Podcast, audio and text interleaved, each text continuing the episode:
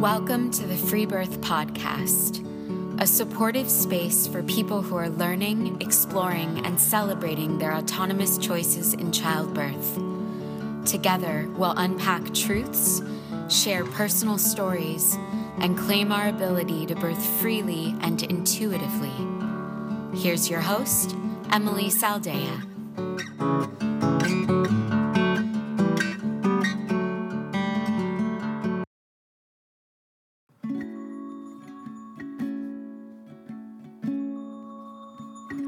Many ways to interact with Free Birth Society.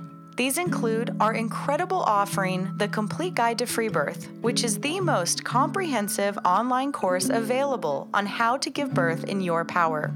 We also have a beautiful free birth meditation program called the Sovereign Birth Meditation Series, designed to help you release your fears and actualize your dream birth. Our latest course is called Through the Veil, a profoundly personal, radical pregnancy companion program by Yolanda Norris Clark that offers the opportunity to travel with Yolanda as she moves through the last trimester of her most recent pregnancy and invites you into her birth room to witness the birth of her eighth child.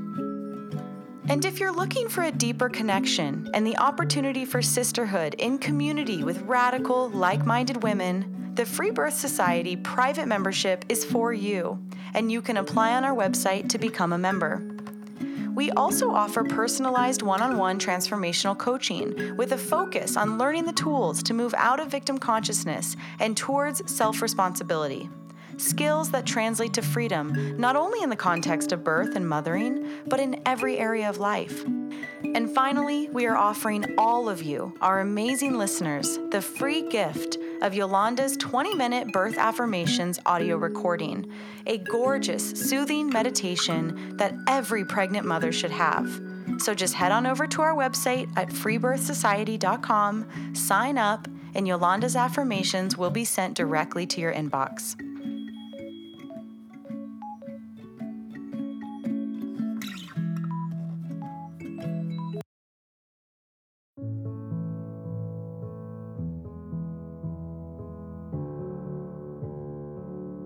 Hello, it's Yolanda here, and I'm so excited to tell you about my latest endeavor with Free Birth Society.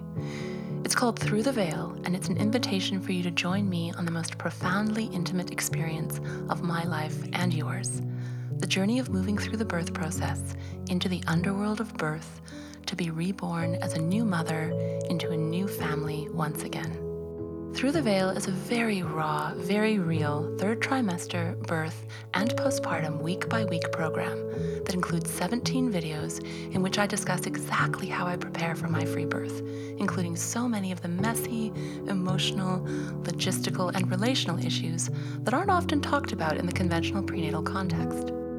Through the Veil also includes the hour plus long documentary of my eighth baby's birth an incredibly loving, incredibly vulnerable, gritty, agonizing, naked, and beautiful family birth that I'm so, so proud of. I really look forward to you journeying with me through the veil.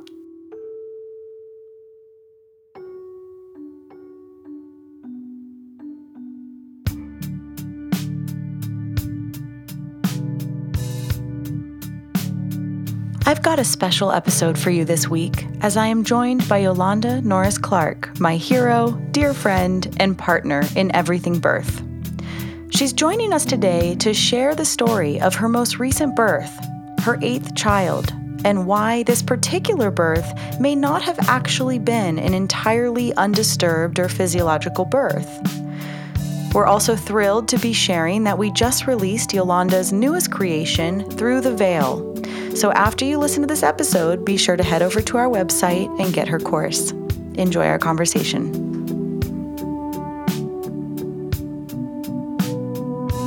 Okay. All right. Woohoo! One, two. Two. Oh, one, two, three. hey, girl. Hey. So I am excited to be doing this today. Uh, it's been how many weeks at the time of this recording since the birth of your latest child? Oh my goodness, the birth of my latest child. Uh three three months pretty much. Oh my goodness. Exactly. Yeah, it was July, huh? Yeah, almost exactly three months. So Mhm. we're we're here to ultimately uh, share and discuss the beautiful story of your eighth child and um, and also there's some interesting i think we're going to get into some interesting waters here. Uh, we were talking before we were recording that when you did share the announcement of of your son's birth um, you kind of announced that it was not indeed undisturbed um, and that and that it was um, actually not a physiological birth. So i think a lot of people have curiosity about what that means and what happened and um, you know, I think that will kind of naturally segue into that conversation, which I think is important for you and I to have because a lot of women who are really starting to open up to these concepts and, and critique uh, these ideas um, are really looking to us to clarify you know a lot of this stuff. What is free birth? What is undisturbed birth? What is physiological birth? Um, and so i think it was really you know an eyebrow raise for you to share that yours wasn't and i don't i don't even really know what that means yet.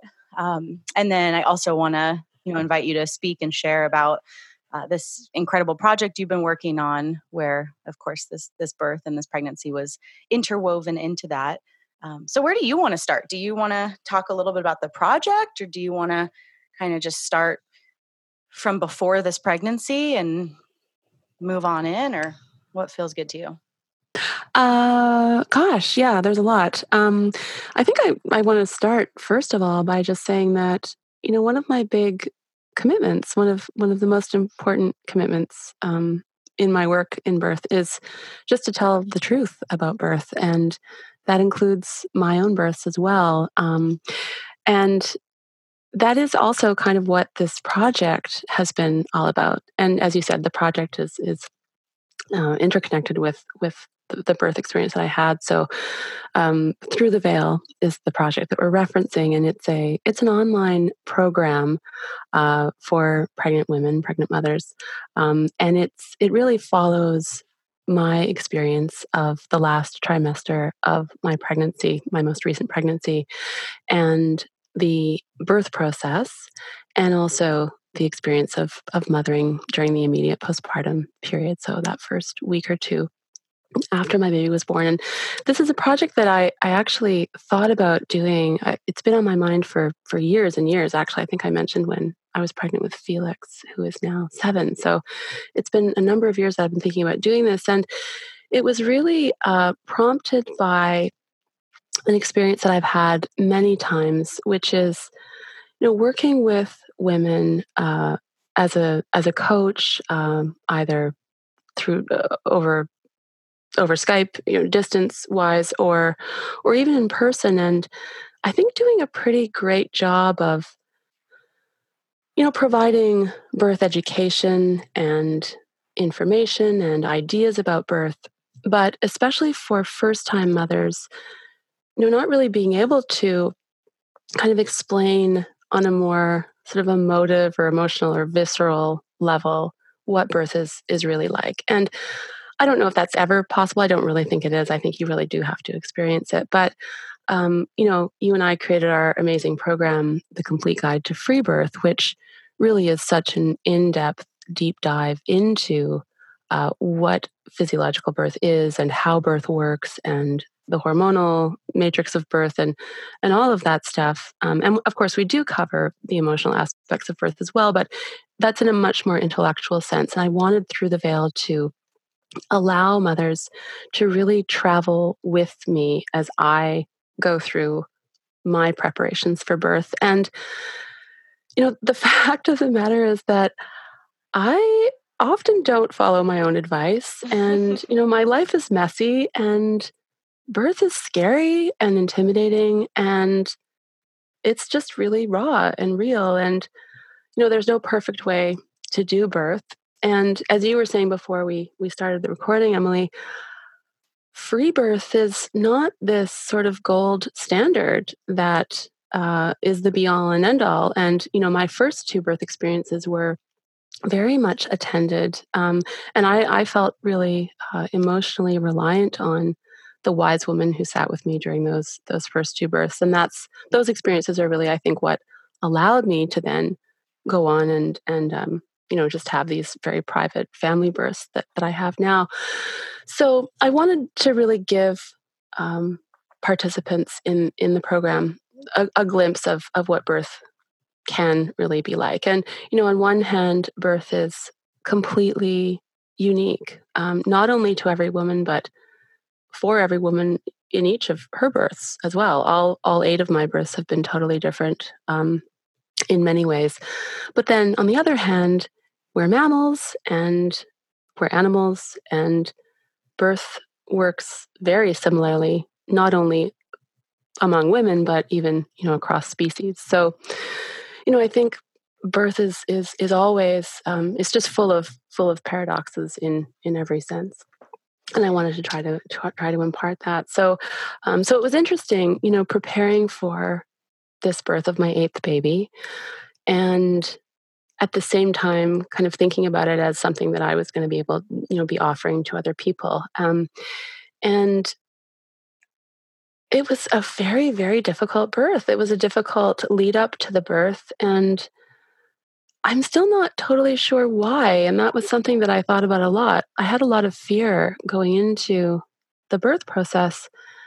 And I'm still not really sure what I was afraid of. And I think one of the reasons I think I was able to kind of acknowledge that I, I had these fears that had no no definition, no no rhyme, no reason, is just because I have had so much experience in birth. You know, I've I've had eight baby eight babies of my own. I've had miscarriages. I've I've witnessed many births um, in other families, and I used to have specific fears, but I think I know so much about birth now that I'm not specifically afraid of of any particular outcome or incident or or you know eventuality. It's more that I can sort of see now that fear is just part of the process. And I don't think I need to assign that fear to any, you know, particular mm. outcome, just that it's kind of an inchoate, I think, maybe human thing. Mm-hmm. Um, but yeah, I did. Uh, this birth was interesting too because I got pregnant right after having a miscarriage. So, uh, almost two months after miscarrying. And we hadn't planned on becoming pregnant at that time. Uh, so the pregnancy that ended in a miscarriage was was a bit of a surprise. Although, I, I mean, I know that sex makes babies, so it wasn't that much of a surprise, I guess. um, but it was it was somewhat unexpected, I should say. Um, and so after that miscarriage happened, at that point, I sort of thought, well, that's no fun. that's terrible. Well, and I, I mean, and knowing you during that time, you had, you were surprised, but then, you know, wrapped your head around it. And in the early stages of your pregnancy, you know, really came to love the pregnancy and really align with it and see how it could fit into your family. So then when it was, um, you know, when it was lost, you know, that you had already kind of integrated that um, and feeling, you know, as I remember it, quite a bit of excitement about it. I had. That's exactly right. And and you know, my worries or concerns about being pregnant at first were really logistical. Like, how mm-hmm. am I going mm-hmm. to fit this into you know all these kids and you know work and businesses and all that stuff? And like you said, once I sort of fit the pieces together and and and figured that we could actually do this, it was going to be okay. Uh, when I miscarried, it was really heartbreaking. it was really heartbreaking, and uh, yeah, I, I, had a hard time with that. Um, what number miscarriage was that?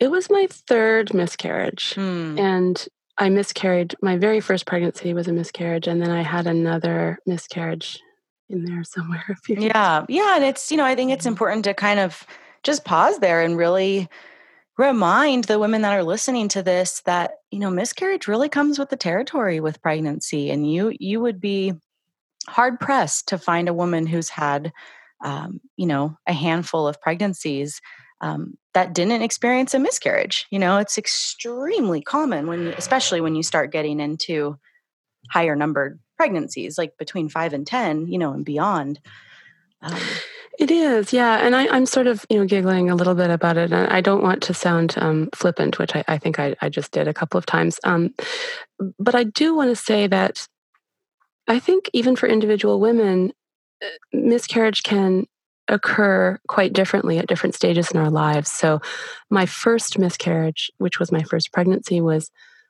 utterly devastating for me. I was just, I mean, I cried for weeks. It was the one of the hardest things I had ever experienced. And I was, you know, 19 years old at the time, so I hadn't experienced a heck of a lot. But but it was incredibly hard. And, you know, the miscarriage that I had a few years ago, I honestly don't even think I really registered it. It wasn't, it was it there was a lot going on and it, it, it happened and then I kind of moved on um, fairly easily. And, you know, this previous miscarriage surprised me in that I was quite sad about it, but it, but I also was able to, you know, integrate it fairly fairly well into my life. And I think, well, actually, now that I say that, uh, I think I did move on in quotes from the experience fairly quickly in a way, but as I was nearing the birth of of um, of our baby, um, after I got pregnant and you know went through my first and second trimesters and you know life was life was a little little nuts at that time lots going on there too i think it was as i neared the birth process of my most recent birth that i started to have some emotional stuff come up that i think maybe was related to the miscarriage so i think some of the fear and apprehension and anxiety that i was feeling sure as I approached this birth had to do in part with the miscarriage and, you know, just with this idea of loss in general. And, you know, just recently, um, as I'm putting together the materials for Through the Veil, I've been you know, looking over um, all of this footage that I took and and uh, editing um, our baby Ignatius's birth video, and that fear of loss I think was really at the forefront of my mind, um, not necessarily consciously, but um, especially in the birth itself. So maybe I should go back a little bit and just talk about how I was feeling a little bit more um, and what happened that initiated the birth. So, you know, I'd been recording these videos every week that sort of tracked my emotional trajectory through the pregnancy and you know i talk a lot about practical things as well and you know how i prepare for my birth processes. And, you know, I think I got, I think it's maybe easy to be an experienced mom and to have given birth quite a few times, especially with the experience recently um, of birth being really quite straightforward. So, uh, our three year old Xanthi, her birth uh, three years ago was, it was very, I want to kind of say easy and, and fairly fast, as were my previous two births, too. So I was sort of gearing up for a birth that, to be honest, I was expecting to be as easy and fast and straightforward as my, my previous few births. And again, this is a perfect example of just not following my own advice, which is, you know, uh, one of the, the primary, uh, you know, directives um, going into birth is not to have any expectations. And, you know, there I was, um, on one hand, you know, feeling increasingly anxious and, and kind of stressed about this birth, but then also really fixated on almost the idea that it was definitely going to be very fast, you know, mm-hmm. and, and, and, very easy. And, and that wasn't, uh, wasn't really the case. Um, so another thing that was very hard for me to deal with, especially this time, was just the length of time that I gestate my babies.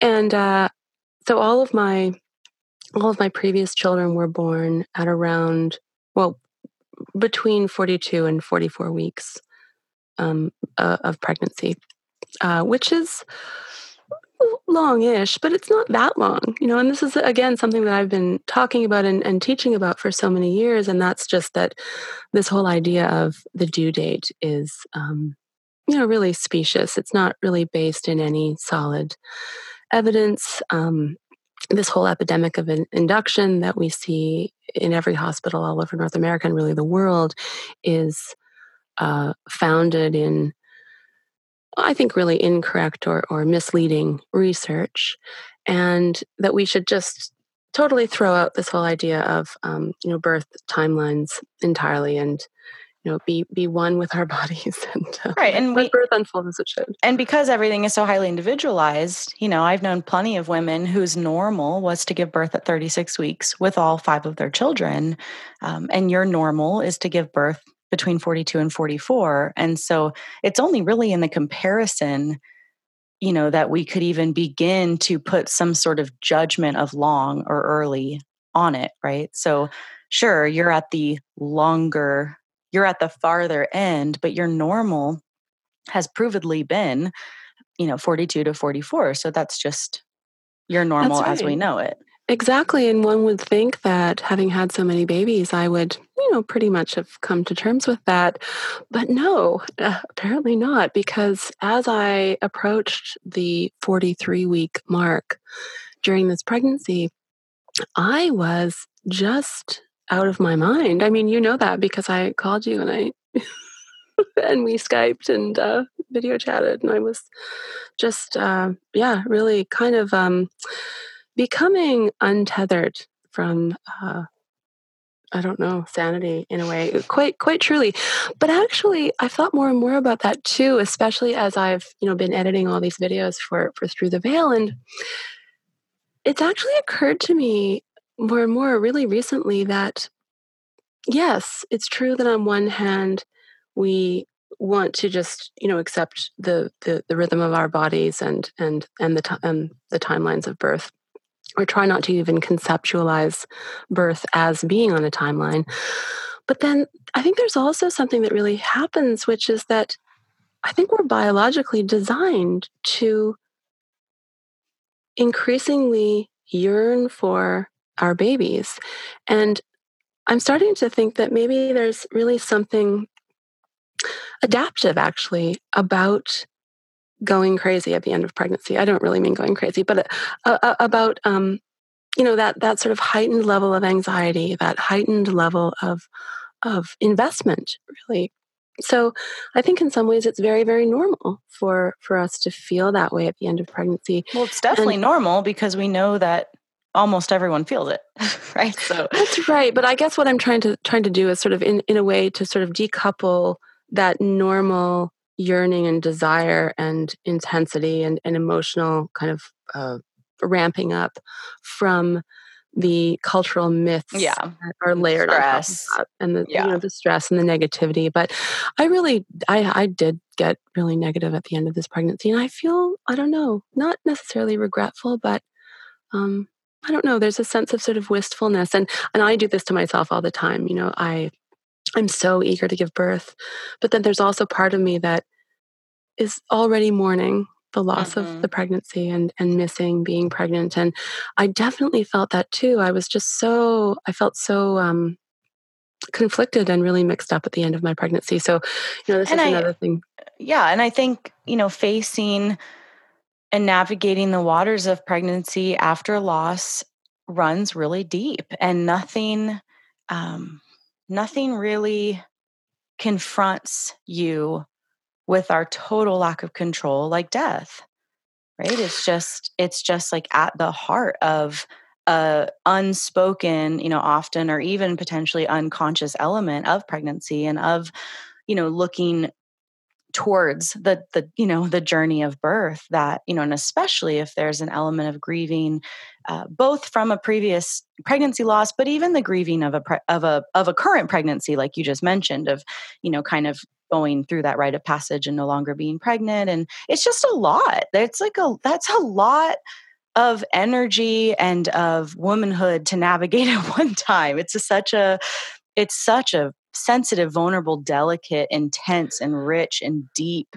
uh, you know, kind of pulling of all these different worlds. And and I think, you know, I, I don't think we could talk about it enough that carrying life also means to carry death, you know, and the potential of that. And, you know, having experienced miscarriages and and you know some of that may be coming up i think that that's just so obvious is the wrong word. It's like so rich, you know, for such a deep experience. And not all of it can be conscious at one time because you are also, you know having to be very in the world right and you have all these other children and you're preparing for um, another unknown even though you've had seven children you know I, I, and that's why i love so much that you did this project through the veil because you really put yourself out there and it's not all pretty and it's super you know it's you so it's really articulate and insightful and you know intelligent but it's also really vulnerable and very real and not in a exhibitionist kind of way at all you know you really are um, creating this invitation you know that that that in this cool you know day and age where it could globally be you know purchased and experienced you know of of this big sister of someone who has been there and has had children and has figured lots of stuff out and is still um, kind of showing us that you don't get out of the work of pregnancy you don't get out of um, you know stepping into the unknown every single time and you you just display it and invite the viewers in in such a um, just vulnerable, inspiring way. I'm really I'm excited for people to get to see it. And I really honor you for being willing and interested in putting it out there because it's not all pretty, you know, it's super real. And there's something that you offer to the world that, um, you know, no one else is really offering that this was your eighth child. And so there is a level of, um, you know, like you've been working with pregnancy and birth and you're in your own journey since you were 19 years old.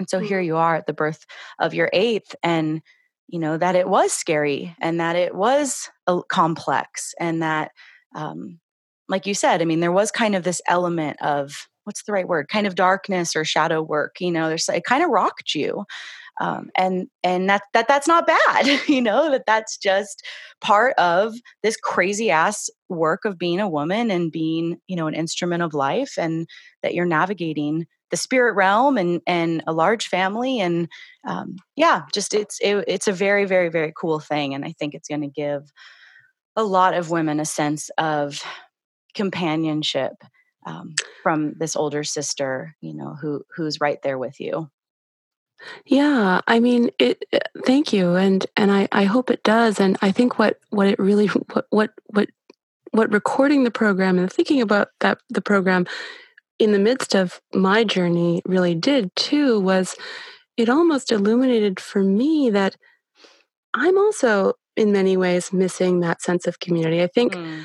You know, even earlier in our conversation when we first started talking, I kind of dismissed, you know, I, I think I said, you know, yeah, I got over the miscarriage pretty quickly but I actually didn't. And I think that did definitely inform the experience of leading up to my birth process and the birth itself. And even just my my kind of the difficulty that I have in, in acknowledging the significance of that and how it played into the birth experience speaks to um, the fact that I, I am also kind of missing that that that really close um, mm-hmm. community of women now i'm very lucky I, I i do i have it in many ways but i think maybe not to the to, not to the degree that you know we all would ideally I mean, who's life. not craving that? Who's, who's not, not talking about that? And, you know, and obviously that's what you and I are trying really hard to create virtually first because we can access so many people and then in the offline you know create community of what we're building and it, and it is happening and and you know things like this are kind of you know this through the veil is is like a bridge into um, you know the the women that we can't be with the women that we can't attend their births and the women that we may never know are still going to get um, this beautiful wisdom and vulnerability and and insight you know into an older sister who's going through it um, so with that mm. let's kind of move into you know the days uh, approaching iggy's birth yeah. So by the time I hit 43 weeks, I I was just uh and I, I think this is part of the process for everyone. I think this has to happen in order to release our babies. But, you know, I was really just kind of an animal. Um, I couldn't put any clothes on. I couldn't stand anything on my body. And luckily, it was summer here in New Brunswick. Yeah. So nice and warm out. Um, but I really just kind of paced around and lay around and felt grumpy. and, uh, but then, but also, you know, just alternately grumpy and weepy and mm-hmm. a little mm, just rough around the edges in all possible ways. So it was, uh, it was hard. Um, and I, I think I, I was just afraid. I don't know why. I really, I was just afraid of of this birth and what it what it would bring. Um, and so I woke up on the morning of 43 weeks and a day. And uh, I had a huge cry, a huge sort of emotional breakdown. I'd been having quite a few of those. And, uh, and my kids came in and they were just they they were just so sweet to me throughout the whole pregnancy and you know all all five of our our younger our, oh, sorry our, all five of our older children um, have always been so much a part of my life in birth um, when it comes to my own pregnancies, but also you know the work that I would do for for other women and other families in in our community. Um, you know, my kids know where my birth bag is; they know what's in it. Um, you know, so so they're very well acquainted with every aspect of of birth um, from a kid's perspective. And uh, you know, I remember my my daughters coming in when I had my little breakdown that morning and just you know snuggling me and being there to support me. And that means so much to me too because you know this is this is what they'll take this is what they will understand of birth when they're they're older and having their own babies if they choose to. Um so yeah i had this real real breakdown.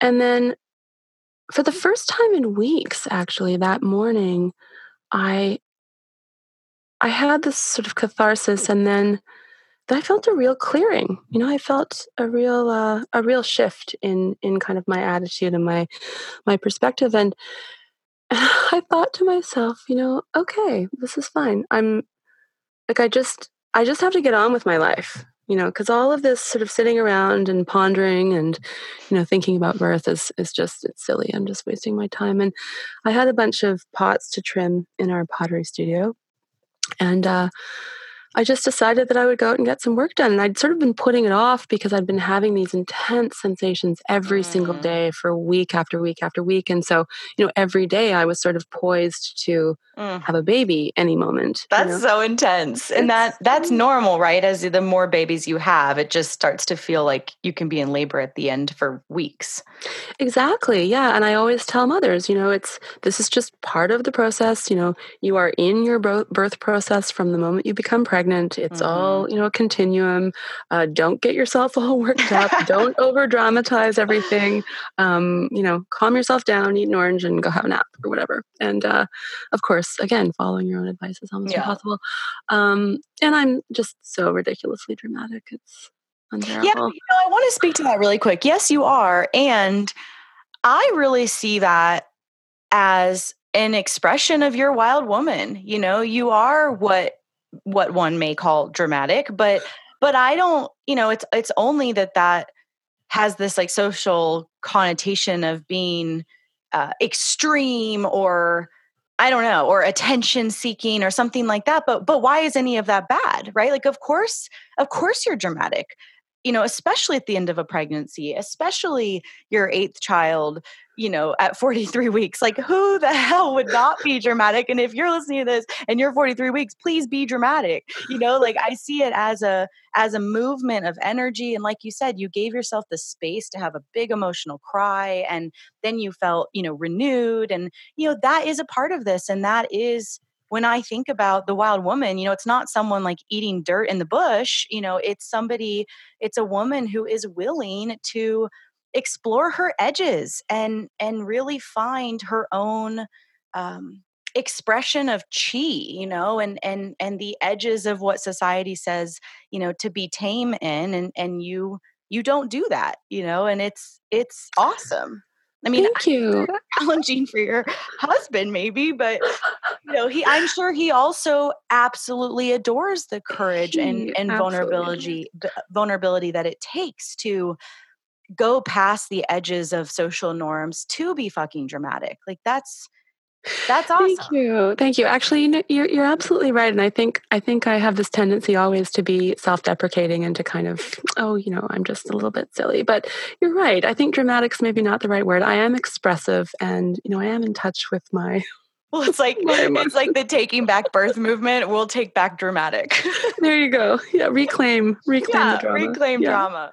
Yeah, yeah. No, that's true though. Yeah, uh, dramatic isn't quite quite right, but uh, but yeah, no, I I, I let it I let it uh, out. I'm I am entirely who I am, and and you know I have said that thousands of times before that you know when women are given the space to give birth in the peace and, and safety of their homes, when they're surrounded by mm-hmm. people who trust them and love them, then they are able to fully express themselves. And yeah, I am entirely who I am in the birth process. And, you know, it's, it's, I'm proud actually of, of how I give birth. And that may sound strange because, you know, it's not mm-hmm. something that one deliberately does. But I think in saying that, I'm really saying that I'm proud of who I am. I think I'm a, a, a truthful, you know, heartfelt person, and and that's how I give birth. And you don't hold back, you know, even if it's even if it's the negative or even if it's that you feel like you're you know going crazy at the end of your pregnancy or you need to cry you know just we just we know and have served you know i'm just going to speak for you here because i'm sure you didn't escape it either.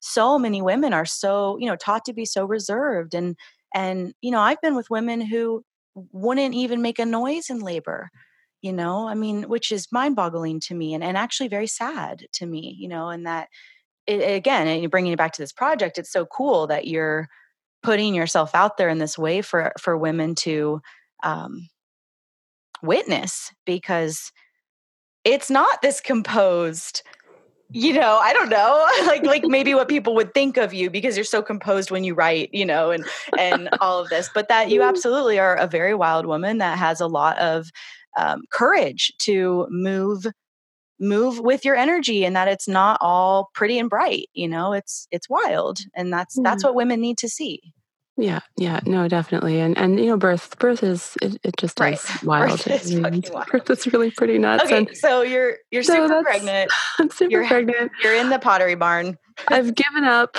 I'm I'm about no, I didn't even get to the pottery barn. Uh, okay. Emilee. I really didn't. I'd given up though, and I was like, okay, I'm not having a baby. It's fine. I'm just going to go out and get some work done. And I I think I think it was partly like enough drama. You know, forget it, no baby. Um, and I had actually changed my shirt and I'd put on a shirt that I often wear in the pottery studio. And it was just as I'd had this sort of sense of calm and like composure. Quite literally, in that moment, another sensation kind of racked my body. And this time it was a little bit different. Mm. and I just knew in that in that second that that well I, I knew, but I also continued to second guess myself. So I had this very intense sensation and it just felt so different. It felt so strange. And and I said to my kids, like, I don't know what's going on. I think this might be it. And they almost rolled their eyes because they'd been hearing this for weeks and weeks. And um, and I went over to sit on the toilet, and um, and I I wiped, and there was blood on the toilet paper, and and I really it just I really thought you know, this has to be it. And I called Lee up and, you know, all the kids came in and and over the next couple of hours, the sensations became more intense and I lost some mucus and some blood. But even even in even in that context, at 43 weeks in a day, lose like blood and mucus coming out of my vagina, I was still saying to everybody, like, I don't know, like maybe this maybe this really isn't it and and i had so at that cute. point kind of gone into that sort of you just become a little bit a little bit i don't know i was in in a different zone already even while i was still second guessing myself and um and yeah and it, i kind of this this went on for a couple of hours this sort of um you know limbo state where you know i knew something was happening and the, the feelings were intense, but I still was second guessing myself. But then I started to think, okay, this is it. This is really going to happen. And so I guess the baby's going to be here any moment. and I had really fallen into that that trap of of applying the rationale of time mm. to this this experience that kind of occurs outside of any of those um, structures like it, yeah. it really can't be when you start to you know think about how long you've already been in it or how much longer you're going to be in it that's it's just very dangerous territory because oh, it can get so discouraging. For, yeah, such a recipe for disaster. And, and it's was, part of it's part of the way many ways we are trained to upper limit our experience. Right, like it's yeah. it's the it's one of the quickest ways in our heads to convince ourselves um, that things shouldn't be what they are. Right, exactly. Quantifying any aspect of the birth process. And it's interesting too, because, you know, I write a lot about, um, you know, all of these procedures and processes that that are part of the industrial obstetric model that are so incredibly counterproductive. So for example the the cervical exam you know is one one of those things that you know is is a standard feature of um, prenatal care and and of, of the birth process itself. I think you know in, in many hospitals you know women have their cervixes measured you know every half hour. It's even standardized to the point that it's administered you know within a certain time frame throughout the process and and so you know i, I reject all those models i'm i'm i'm, I'm above all that sort of but not really because right. during birth as as i'm you know screaming and crying and you know and all of that happened too you know i was very weepy in these first early hours of the birth but there i was also like i kept shoving my hand up my vagina to like like figure out where the baby was right like, and it's not it's not quite the same as a cervical exam but it's very similar you know i'm right. i'm constantly assessing and, and I mean, at least you're doing it yourself. At least, yes. you know, and and we can get to this later too, but I want to make sure to kind of ask you to speak on, uh, how like how did you come to generate the courage to carry your babies you know so late where where the rest of the world would say you need to induce and you need to you know like how how did you overcome the hurdle of aligning with that you do carry your babies uh, in in what is considered in you know the the mainstream culture to be um, way outside of bounds of what's appropriate or safe? How did you kind of wrap your head around that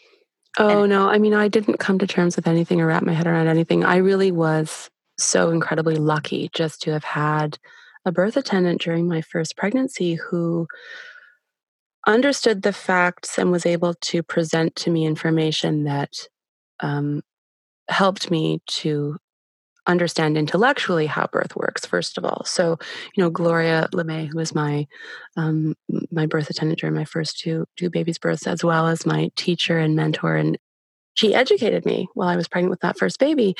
But all of the education she provided me meant nothing and i was beside myself and going nuts. And she uh, in, i mean if not for her i'm sure i would have just gone to the hospital like a, please cut my baby out of my body i couldn't i can't i can't do this she insisted that i you know she i don't want to say she forced me to do anything because she really didn't but um she normalized it. She normalized it for yeah. me. But no, it wasn't even that. It was like she really, at the end of my pregnancy, she had to have some severe discussions with me over the phone saying, look, you know, you're going to wreck your birth. Mm. If you don't calm yourself down and wait, this is not going to work for you. And I'm so grateful for that. It was really absolutely true. And it's her voice in my head that I hear mm. you know, mm. now, almost 20 years later, as I'm pregnant with my eighth baby, having the same, you know, breakdown. And, and you know, it is scary, um, again, because of all those cultural, all that cultural baggage, but also because as mammals near the end of our pregnancies we need to get our babies out it's that there's a there's a, a physiological biological kind of a um, effect of of having these heavy, increasingly heavy infants inside our bodies. And I think the design is that we're so uh, desperate to give birth at the end of pregnancy that you know that that's part of what fuels the the um, you know hormonal cascade mm-hmm. that allows birth to proceed normally. So, so no, I mean it, it's still very hard for me even now. Um, so I have every I, I totally understand women who who choose induction because if you don't have that foundation of of education if you don't have support and if you don't have community and if you don't have people around you who are you know on your side who understand birth it's it's almost almost impossible i think. Things got more intense and i started uh, i don't know just screaming and really just screaming. Um, i'm a big screamer and it was just very hard uh, the physical sensations felt excruciating and I felt like I was going to die. Mm. I felt like I kind of wanted to die. It was so, so hard. And how long was the whole birth? Well, it felt very, very long. And compared to my recent births, it was quite long. So, from the moment that I had that first sensation that told me things were different, um, it was about five hours. And so, the last two hours of the experience were me pushing. And this birth was so similar to my very first birth mm. and so different from all of the births that came after because all of my more recent births involved you know a kind of a bit of a birth process with you know some intense sensations and then i would have a couple like maybe two or three pushing sensations and then the fetal ejection reflex would just completely take over my body and my wow. baby would be expelled Oh my gosh. And I was expecting that to happen in this case as well. And it just didn't. And I pushed for, you know, a good two or two and a half hours with this baby. So and what do you mean when you say that? Like when so when you got to the point where like how if you didn't have the fetal ejection reflex, how did you know it sounds like you were kind of on pushing. Like how how did I was, navigate that? You just knew that it was time to do it and the baby was there? Well, oh, yeah. So my water broke about two hours before the baby was born. And in previous births for me as well, my waters had released often just prior to the baby coming out. Mm. And so I was kind of expecting again that this would follow that pattern. And when my water broke on the bed, it was just mud. It was like just it was meconium. Wow. Um, and again, you know, that's something that has a lot of symbolism in our culture. Um, meconium stained amniotic fluid can also be associated with a baby that's having some issues. But you're also 43 weeks. And I'm also 43 weeks yeah. pregnant. So, you know, all of those things together. To be expected, I would imagine. Are, that. yeah, are, are normal um, I think, very normal, but also possibly related to issues. Anyway, I wasn't too I wasn't too concerned about seeing the, the, the water that would stain with meconium, but I also recognized that, you know, that I, I I interpreted that as a sign that my baby was about to be born mm-hmm. and that my baby really probably needed to be born um, relatively soon. And so that's also when I kind of started to feel the pushing sensation. Um, but it just kept going on and on. You know, it wasn't 10 minutes later. And again, part of part of that was that I was sort of stuck in this this assessment mode. Um, but as it continued, and as I kept pushing like I was pushing out my very first baby, which in my case was just excruciating immense effort, like actively pushing, mm. like my life depended on it, just desperately pushing, just this incredible output of, you know, not only physical labor, um, but, you know, emotional and mental exhaustion, really.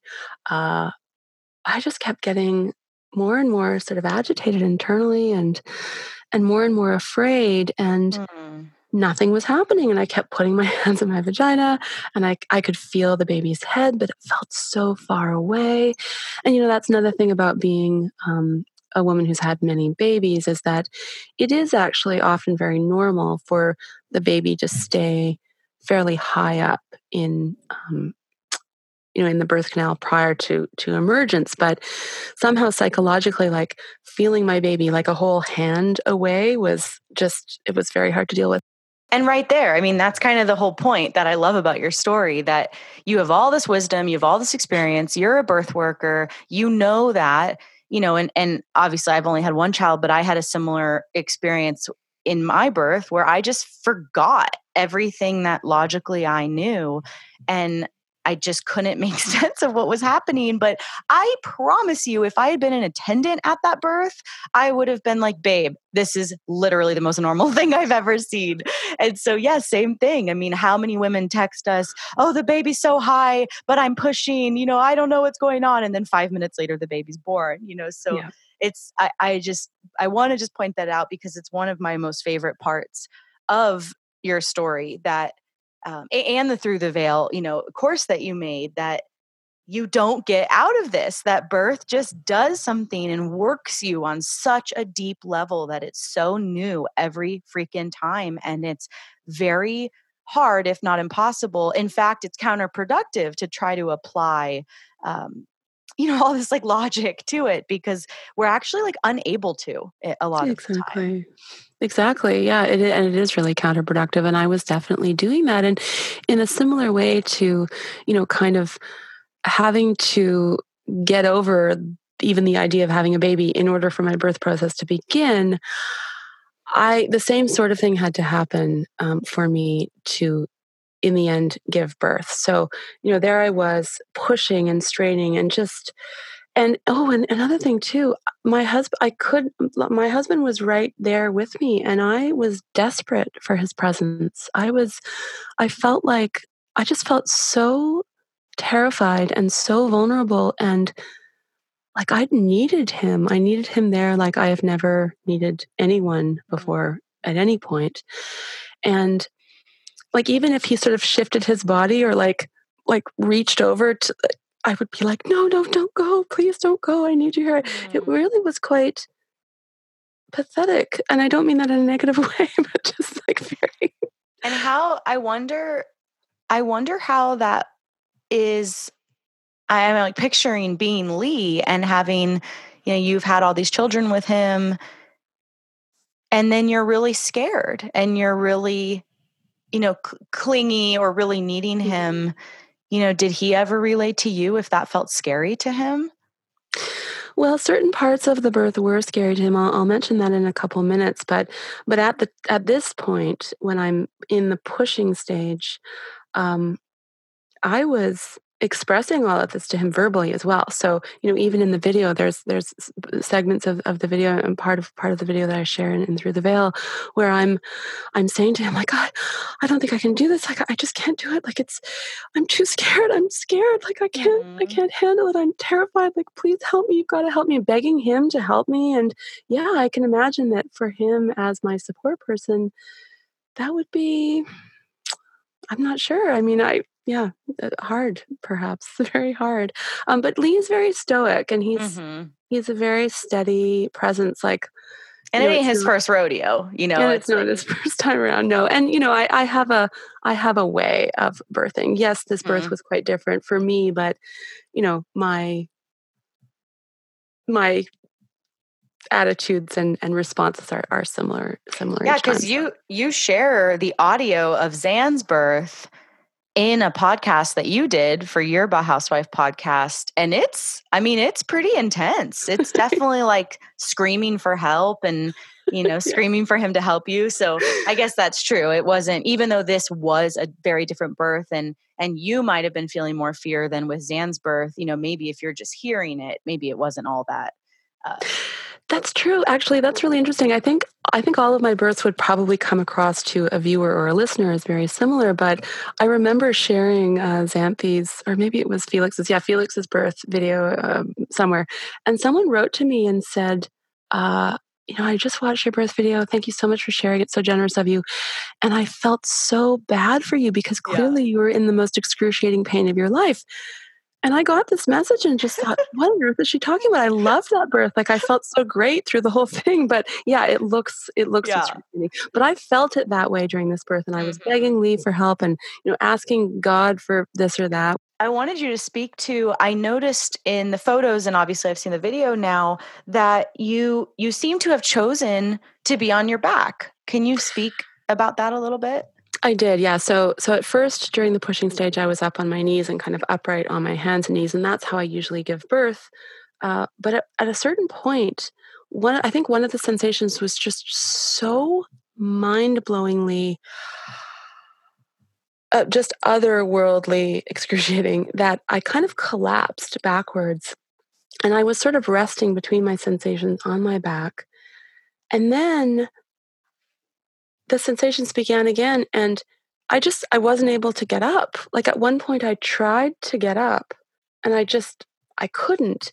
And I think that's also when I had this experience of just the the sensations were and this is funny i've never really i've always i've always avoided using the word pain to describe birth sensations because i feel that they're kind of in a separate category but god this was painful.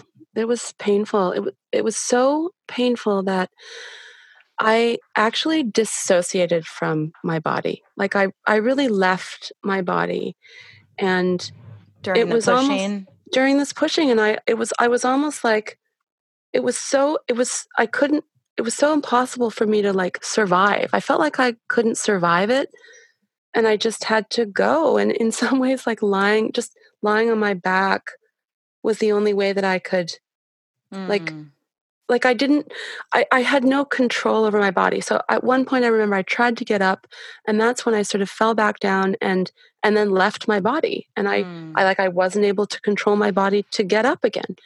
And um but in a way couldn't that, we call that also like the point where you deeply surrendered? Yes exactly. I think i had to get to that point in order for my baby to emerge but it wasn't so much as an emergence as as like i felt in this sort of disembodied state like my head was over there and my body was over here and i sort of i sort of um i don't know i just felt this strange this like I, I had forgotten too that I was even having a baby. Like I was just like I I, I was dying. I felt like I was dying. Mm. And I, I was I'd given up, you know? And um and then I felt this weird sort of rubbery feeling. Like it really was like, what the hell is wow. that rubbery thing between my legs? Like I didn't even understand it. I was so out of it. And I and then I had to sort of I had to sort of say like yo, uh, that's you giving birth. Like I had to kind of remind myself that there was mm. something going on here. And I I put my hands down between my legs and I felt my baby's head, but even as the, my even as the baby's head was crowning, like it wasn't it it it wasn't just emerging the way that all of those other babies had, you know?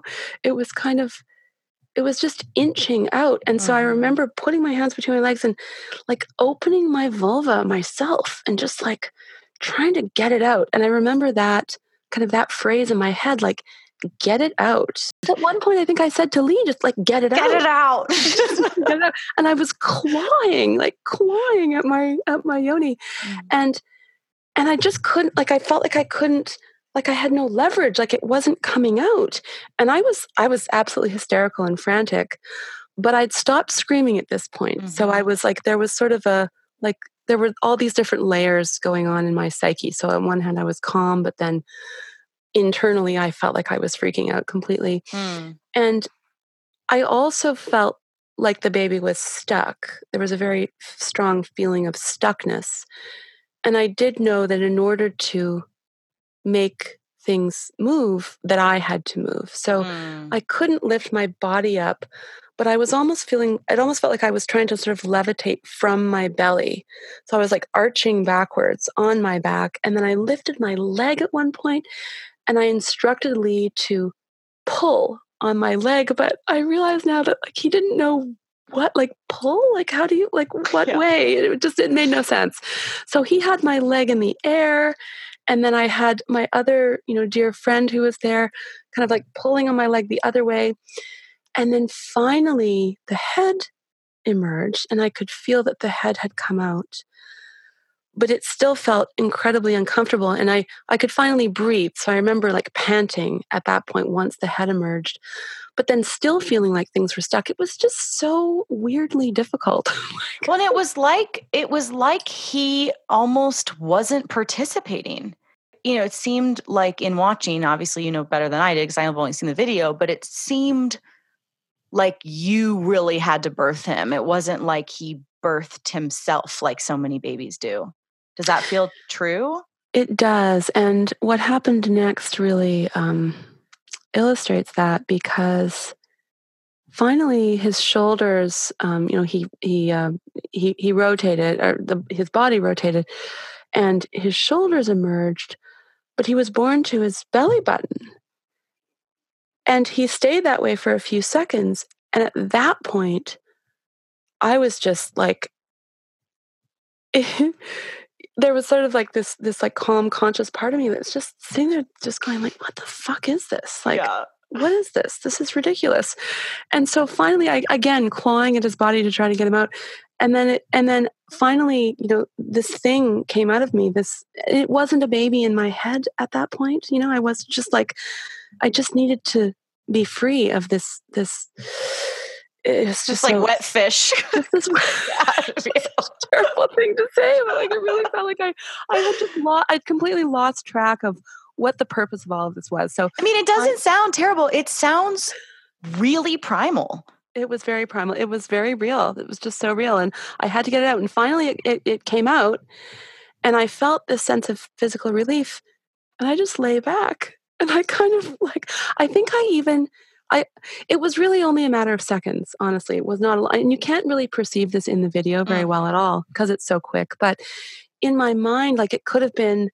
I could have slept for like five hours. Mm-hmm. You know, mm-hmm. I, I, think I might have almost blacked out for a moment, just in you know in just sort of shock and relief, and and I kind of came to because I heard Lee's voice, and he was saying, yo, get your baby. He's tapping me. Yeah. yeah. Get your baby. Get your baby. And his voice was so like he's very quiet all the time.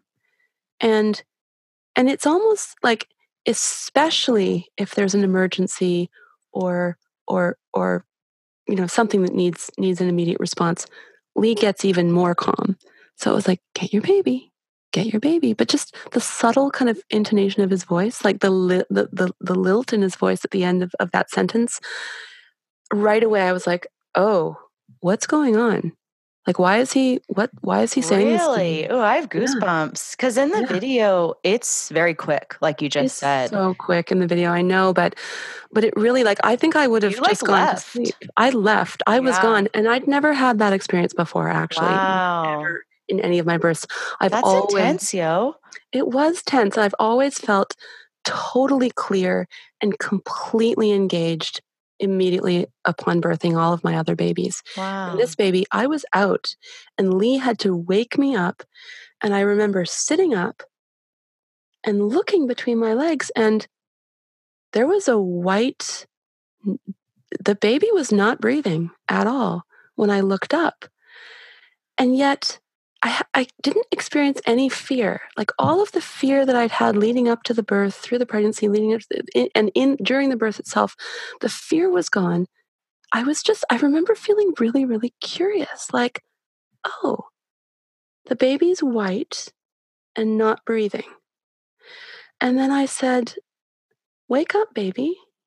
Just like that. Like, and actually that, that part's in the video too. And like, my voice is very kind of clear and, and almost curious, just wake up, baby. And I kind of felt the baby. I put my hands on the baby. And then I just, without thinking, I just picked him up and put the baby on my chest. And that's when he woke up and he gave a little cry. And at that point, I started to cry. And and then it was almost immediately after that that I started to shake and sweat, and I was absolutely in complete shock. Mm. Um, and uh, and it was this amazing kind of uh, totally um, intermingling feeling of of of just trauma. Like I felt traumatized. I felt mm. totally shocked. My body felt absolutely wrecked. I felt pain actually. Um, like after that sort of like bubble of like, oh my goodness, I had a baby and you don't feel anything, I did actually start to feel a lot of pain right after that. But then also just complete euphoria. Like I was so happy. I was so relieved. I was so completely in love with this amazing little baby who had kind of come to life in front of my eyes. And again, this was the first time I'd ever had that experience. All of my previous babies, um, even my very first baby, which that was much, a much, it was like a 50 hour long birth and seven hours of pushing. He was born pink and screaming. Mm. So, and, and I've seen all of those. I've seen all of all of I've seen the whole spectrum as a birth witness as well. You know, I I mean I saw a woman um I witnessed a woman push for over 14 hours quite seriously with the baby sitting crowning on her distended perineum for 5 hours. I'm not making this up. And during that birth as a witness i was like uh, this this is not going to be good. Like this is i'm probably going to need to call 911 you know i i i was worried that the baby wasn't going to be born alive and that baby tumbled out pink and screaming you know? And so i've seen all of these various configurations but in my own births it, it never crossed my mind that my babies wouldn't be born with like 10 10 cars you know um, so it was really a shock, but I was so, so relieved and so ecstatic and, um, and in so much excruciating pain afterwards. And it was just, it was incredibly, incredibly intense.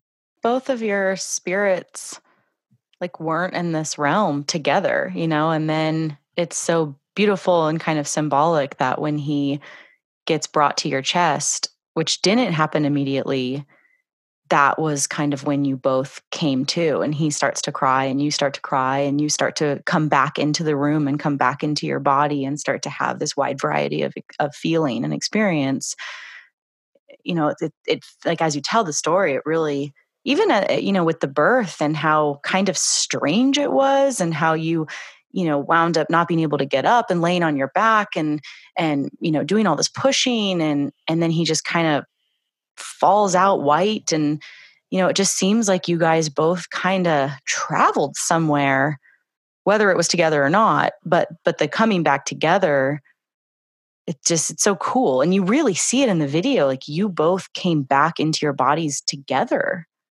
Yeah that's so true and i i just feel like there is so much amazing richness for me to work with in this birth and i i really haven't figured it out. I, I almost, you know, I've kind of been putting off. I put off for a while writing his story, and I, I felt a little anxious about doing this chat with you because I really haven't figured it out, and I don't know if there is anything to figure out. If there's any way that I'll ever be able to, you know, verbalize or or make sense of of what happened, but it was a very, very strange and interesting and profound and and really very moving journey. And, you know, what I think struck me afterwards, especially, was how grateful I am that I experienced that birth the way that it was at home and with the people around me that I that I'd chosen to be with me because I know sadly from experience that that kind of birth where the hmm. baby is not born responsive in any institutional setting or, or even um, you know often with uh, midwives you know very well-meaning midwives at home the response would have been so so very different from what it was in our case and i'm so grateful that no one touched him that no one did anything, you know, that no one cut the cord immediately went off to deep suction him in the corner of the room, which is, you know, a standard response. In the home birth setting, you know, if a midwife had been there believing she needed to hero, you know, this experience with kind of a funky pushing stage and you on your back kind of leaving, you know, energetically leaving the body, you know, there's something when, you know, when we talk about experiencing trauma in birth from from a physiological you know experience the fact that nobody took anything from you guys you know that you you did go through this underworld kind of you know almost dark experience together but that nothing interrupted what happened next and the coming back together and meeting each other back in this realm that that was totally undisturbed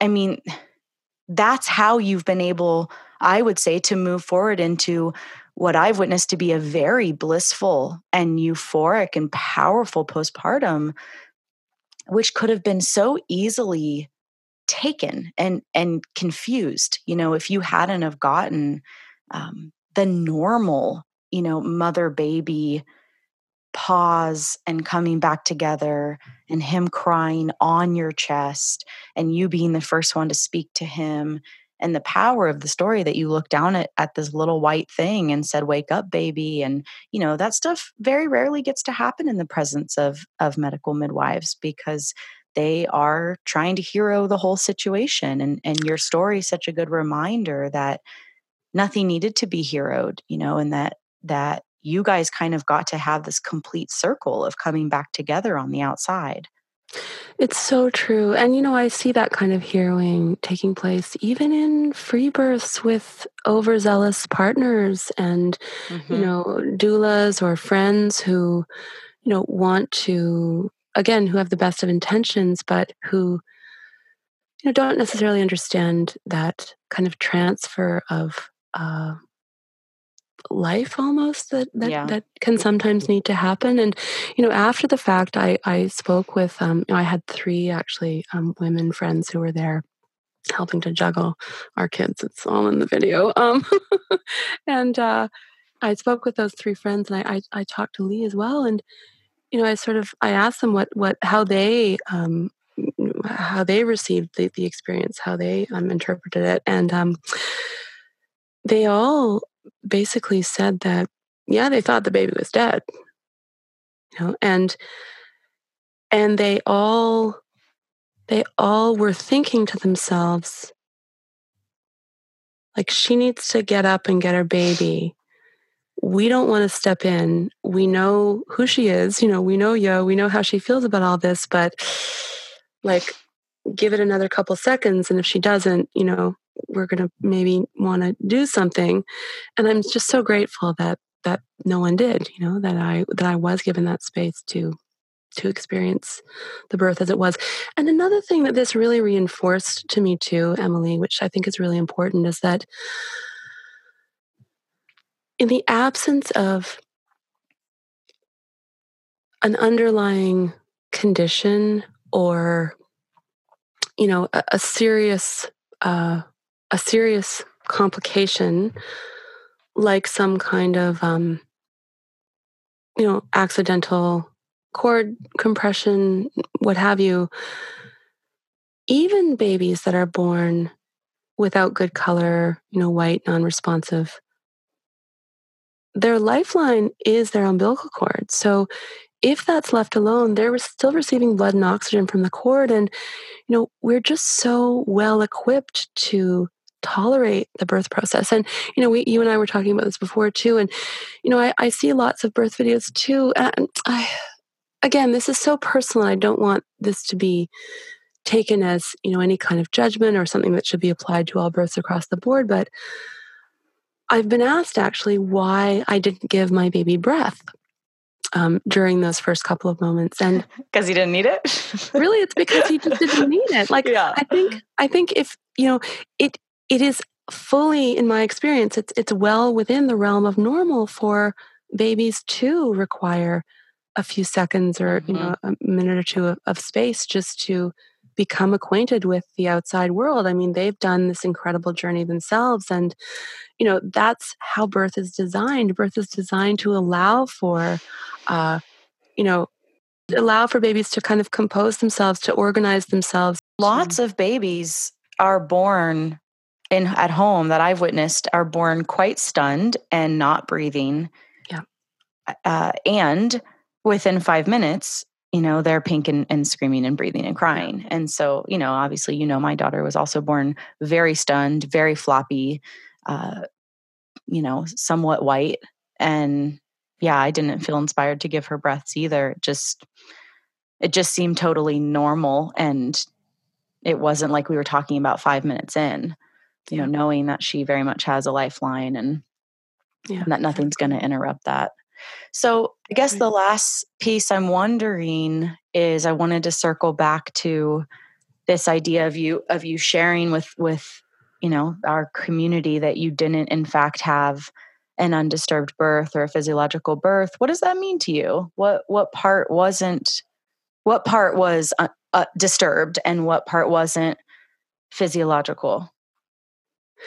Yeah, I mean this is such a complicated thing. I I think mostly I think I just disturbed myself. I think I I was uh, that sounds like a Does funny, that count? I don't know. I don't know if that counts, but you know, on top of that, uh yeah, this was a birth experience where I had three friends with me, all of whom were absolutely wonderful. You know, they weren't um they weren't actively, you know, disturbing me. But I talk about this a lot too, you know, anyone who's there witnessing a birth is going to affect the atmosphere and the environment and you know is going to have an impact on how that birth plays out. And just simply having people there um being, well, but that yeah and then it's like can it even be undisturbed if you're filming and taking photos? You know there's oh something oh inherent you know to knowing you're being observed by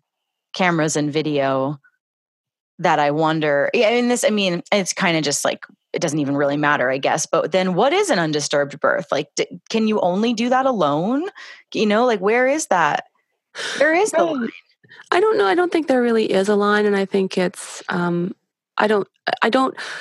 I, I love that we're talking about this, and I think it's important to talk about it, but not in order to kind of categorize anything or or, or anything like that. Um, I just think it's a useful conversation because because I think that the more that we talk about this stuff, the more women can actually make active choices as to how you know they want their births to be. And I know that having cameras set up definitely affected the the experience for me. And you know there is something to be said for uh, you know really protecting your space as much as possible and ensuring that you know you're in the dark that the people who are around you are are only your most intimate um, you know family members and you know i had bright lights i hmm. had cameras i had three people outside of our family people who i love and feel close to but they're not you know part of our immediate family uh, and i had my five older kids running in another room mm. jumping all over me um, you know, offering me their delightful and often very irritating love and support throughout. And I think all of that contributed to the length of the birth and and the way that the birth played out. And have have any of your previous children? Could you classify any of your births as like truly undisturbed? I don't know. I mean, it is a hard question because I do think that probably my own births have all been far less disturbed than a lot of totally births out there, you know. And again, it's not um it's not a question of superiority whatsoever. I just think that it's important to again, you know, be really honest about birth because it's not really uh, personal.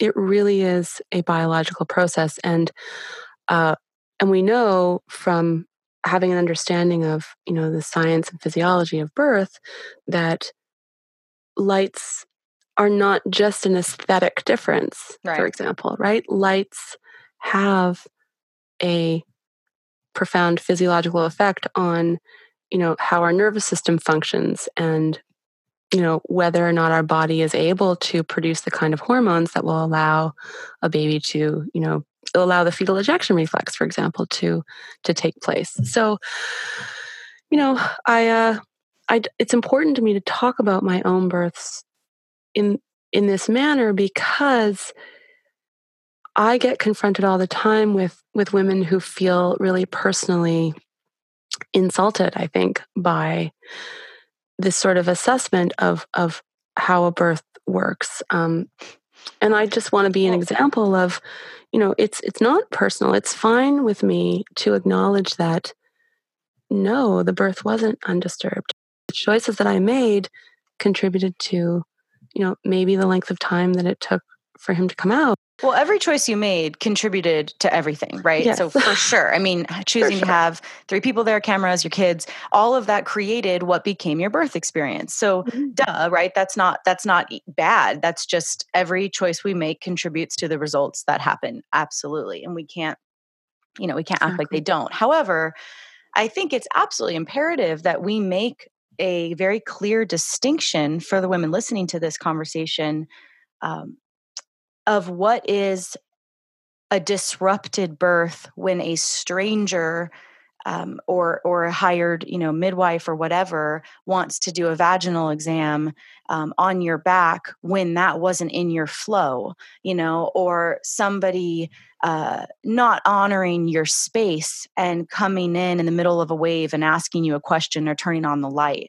You know those those feel very obviously part of a disruption um, of a physiological experience when the mama wants to be introspective and wants to be in her bed and wants things to be quiet you know to have what you and i you know well certainly me because i've served women in the system so much i don't know if you've seen it too much i guess maybe with partners um, you know with this kind of disconnection and, and dishonor of the space um, that to me feels like a very obvious distinction of where a birth gets disrupted versus I don't think we really need to go too far into when it's a family centered, mother led birth and you're surrounded by your children and you want your children there and you want these three women there.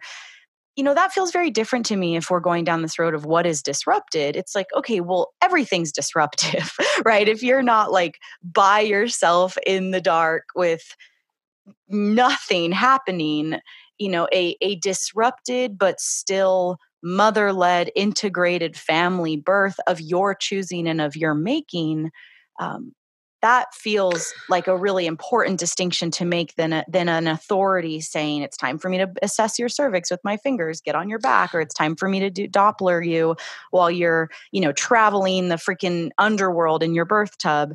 You know, those are hugely different uh, kind of ways to quantify a disruption. Thank you. Absolutely. And I think what I what I think you're talking about, uh, what you're talking about in my mind is power. Yeah. And this is one of the reasons why I will never use the word empowerment uh, seriously, because empowerment is when women kind of reframe these experiences of of of being subjected to an outside authority uh, so that we can make it sound and feel nice. Whereas power is actually objective. And during my birth with ignatius i definitely had all of the objective power. Mhm. like you said, no one, uh, no one infringed on my space at all. No one touched me if I didn't want to be touched. No one talked to me if I didn't want to be spoken to. I was initiating everything that Right. completely honored and respected exactly. And And that that is the gold standard. That is when we in in my mind when we talk about you know we said it at the beginning of the of this show I think we we see in our community and and and we kind of it feels to me like people think that we think that free birth is this gold standard, you know, like perfect outcome to achieve or to get and I would say no because I've seen plenty of free birth sabotage. I've seen plenty of free births um, not not actually centering the woman and ha- and the woman holding the objective power. And to me, if there were were to be a gold standard of of what we're trying to talk about and protect, it is the woman, you know, emerging from her birth, looking back on her birth, going, "Yes, I was honored. I was respected. I was um, kind of at the top of the." I was kind of the Mhm. you know producer of the show um, no one was there that i didn't want there nobody uh, you know nobody took anything from me yeah i don't know i think that that's an interesting yes yes but we hear that a lot from women who are giving birth in the hospital and i fully accept and, and appreciate that many women choose to give birth in the hospital but i would argue that it's not possible as a birthing woman to actually have objective power in the hospital environment because the system doesn't allow for that. I definitely was the authority in in the experience, and I think that's evidenced by the fact that even when my baby was born, you know, um, non-responsive, uh, I was still given the space to take care of that situation the way I saw fit, which I really appreciate so much. And uh, and you're right, absolutely. The I do connect the fact that my postpartum with him um, has been so amazing and so so blissful with the the kind of birth that I was fortunate enough to have and and that's despite the fact that oh my goodness I had the most horrendous hemorrhoids. I had pelvic floor prolapse. I had like a whole bunch of really gnarly physical um, issues after his birth. But um, even despite that um, my emotional experience um, mothering him during his first couple of months has been just out of this world amazing. And i think we can't you know we can't ignore or avoid the fact that nothing was taken from you. Right.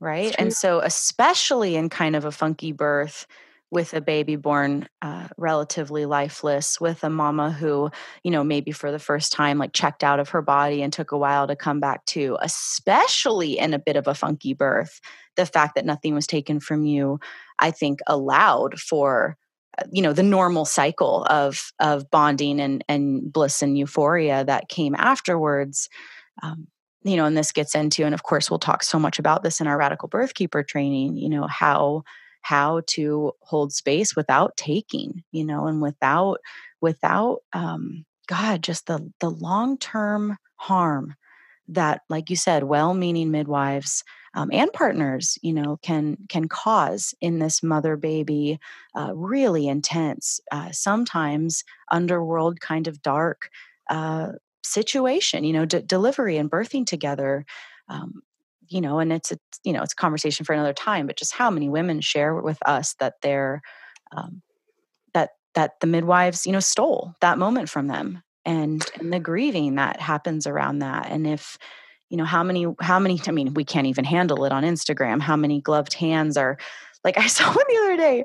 This is like this totally normal water birth with this baby just slipping out and the mom is just totally chill just her arm you know legs open and, this, and she's watching her baby emerge she's, she's sitting back against the you know edge of the tub and then there's just these like awkward gloved hands kind of coming in the side to just guide the baby out of the mother and up to the mother. It was like it's the most unnecessary shit i have ever seen in my life and it i think i might have sent it to you and, and you know obviously we see this all the time and it's like can you really as that midwife can you really explain to me why those hands needed to be there like because there's no good reason when we're mm-hmm. honoring and understanding mother baby and just that little piece of that the mother's story is going to be that the midwife took the baby you know and put the baby up on her and so the mid the, the mama didn't get to experience um,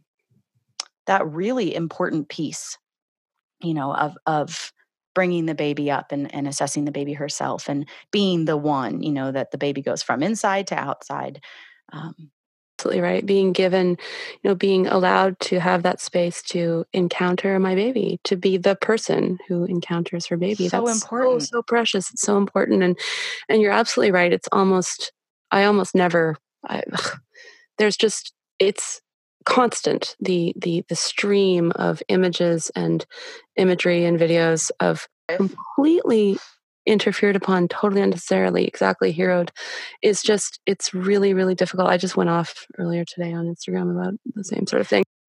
There's definitely a spectrum you know in the hospital it's what we would you know classify as as um, on, you know on the spectrum of of sexual assault and and it's way more intense and aggressive than you know the the like awkward gloved hands that are just guiding this baby like a baby needs to be guided like you, you just know? need to touch a little bit I just need know, to touch a little bit. Make sure that my gloved hands are in the photo you know that are going to go viral you know? That anyway and, and, that's another part of why i love that you're sharing this you know in through the veil that um, your baby you know it it's an interesting delivery it's an interesting birth it's an interesting emergence with with you kind of laying back and him just kind of coming out and, and kind of in a weird way, you know, and nobody's there. I mean, obviously your husband's there, people are there, but nobody is catching, you know, and I love that he's born actually just onto the bed. And yeah. We don't see a lot of those images of of babies just being born onto the mat or onto the grass or onto the earth or onto the bed like how we've done, you know, forever and is is actually quite normal in um, in in many you know undisturbed births but we don't see a lot of images of that no that's right and actually another thing i just i love that you know i specifically with all of my births my husband's number one job is to get the poo like mm-hmm. just get the poo i just want you to get the poo because i poop constantly while i'm giving birth as most of us do and so you know he knows he's been very well I would say well trained. I don't mean that um, disparagingly. I am quite serious. Like I have trained my husband to be an excellent traditional birth attendant. He's a fantastic traditional birth attendant. Yeah. He doesn't say a word. Mm-hmm. He doesn't speak unless he's spoken to and requested to speak. You know, he won't touch me unless I'm begging him to touch me or telling him what to do. And you know, even during this emergence, he is there, you know, like taking away the, the baby wipes. from my bumhole, the baby wipes with the baby wipes, and he does not. T- he doesn't go near the baby's head, which is you know an inch away. It's like mm-hmm. he's. It's so respectful, and I, I appreciate it so much. And I'm so excited about our Radical Birth Keepers training course that that we're um, initiating coming up because I get messages from yeah. birth workers all the time, and they message me to, you know, thank us for the work that I'm doing, that, that we're doing, and also to say, you know, that they're desperate to learn an entirely new and different way of serving women so that they are, you know, in a position of leadership, but not authority over women, right? And there's such a different, you know, there's such an important distinction there. I think, you know, if we can be leaders as birth workers in our communities, then we can truly serve women without being authoritarian. And there's a difference too, I think, being between being an authority in the birth process but you know understanding birth and and having some authority in terms of how to discuss birth and how to teach about birth and how to educate families about birth versus assuming that we are an authority over a birthing woman, which should never ever ever be the case. Well, and it's going to be so fun to use all of these tools that we've been really playing with around the drama triangle and you know, we've mentioned the the position of hero quite a bit in this conversation and you know that that there's hero, victim, and villain, and and that so much of midwifery and obstetrics is, and the medical paradigm in general is uh, really committed to being below the line in the position of hero. And so, you know, how to attend birth above the line, as our as Yolanda and I's mentor would would say, um, you know, and how what is the position what is the reflecting position of hero but above the line without an agenda you know and that that to me is the authentic midwife. That to me is um, you know the lighthouse leader in your community. That to me is the the coach or the teacher or um, you know or even the guru. What does guru mean you know to bring from darkness to light? And so um, it's really exciting to use to you know to really get clear for us of how to how to integrate those tools in a whole new uh, model of loving and serving women where get this everybody shocker the woman's actually centered. What?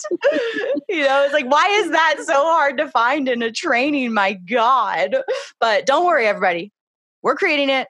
It'll be available next year blah blah blah, blah plug plug plug plug plug stay tuned That's um, right. Um, okay so let's thank you first of all for for sharing that story and it's awesome and so powerful and um and you know i'm assuming that almost everybody that has heard this will be very uh, piqued their interest will be very piqued uh, to check out your course. So um, I, you know, I'm sharing this episode on the week of you're publishing this course uh, so that it can be you know available so that everyone hearing this can run over and buy it. Um, is there anything else that you want to share about the course that maybe we didn't touch on? You know and i, I just want to recap for everybody it's a third and fourth trimester companion course so it's video based and it takes the the viewer from is it 30 weeks?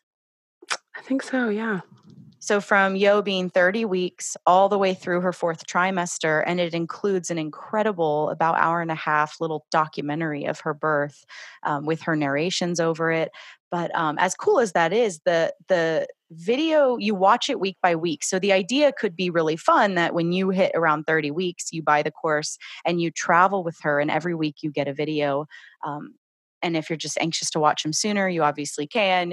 And so you can skip ahead or you can watch it in your fourth trimester and reminisce on on your third trimester with her. But uh, the, the idea of this companion you know companion course that's video based and you watch it you watch a video every week and you travel with yolanda at the end of the pregnancy and and then you get to witness her birth which is just incredible and and then get into her postpartum and a lot of it is her musings and her experience and her wide range of emotions as we talked about but it's also practical stuff like how does she prepare and um, you know about postpartum stuff and and there's there's quite a bit of very tangible real useful information as well as this kind of emotional invitation to um, travel with with someone who's very well spoken as you guys all know um, and really is willing to put it all out there. So i in my mind one of the beautiful offerings about this is, as we all know, it can be very lonely to have a wild pregnancy and to uh, into birth outside the system, and it can be hard to find other women in your community um, who get it. And so, obviously, we get it. And so, Yolanda, as as a leader of this, you know that she created something um, to help you not feel so alone, and that you are traveling with a woman who does this um, as an integrated part of her of her life and as her um, you know as being a woman in this world with this family that it's just a normal integrated and yet very wild experience. So is there anything else that you want to share about it? No that sounds that sounds right. That sounds great. I mean it was um it is very vulnerable and and you know i had to kind of ask myself am i really going to be okay with this being out in the world? But uh I think it's important. It's important to me that um, that I share as much as I can just the realness of of birth. And I think perhaps there was a teeny little part of me at the beginning of the project that thought that maybe I would get to be, you know, glamorous and adorable and, you know, you're totally adorable. Well, not glamorous. it's definitely not glamorous. And, uh, you know, I really wanted to be able to show um, just how raw uh, mm-hmm. really is and and how birth can look in the context of a family Thank yeah, you. well, you totally nailed it. You did a great job. It's out now, so please go buy it and support Yolanda and her work and enjoy it and and feel all the wisdom, soak it all up. It's a really, really beautiful course that she's created. Um, uh, thank you, thank you so much for being here and for sharing all of this. And I'm excited for all the women who enjoy enjoy your course. Thank you, Emilee. I love you. Thanks.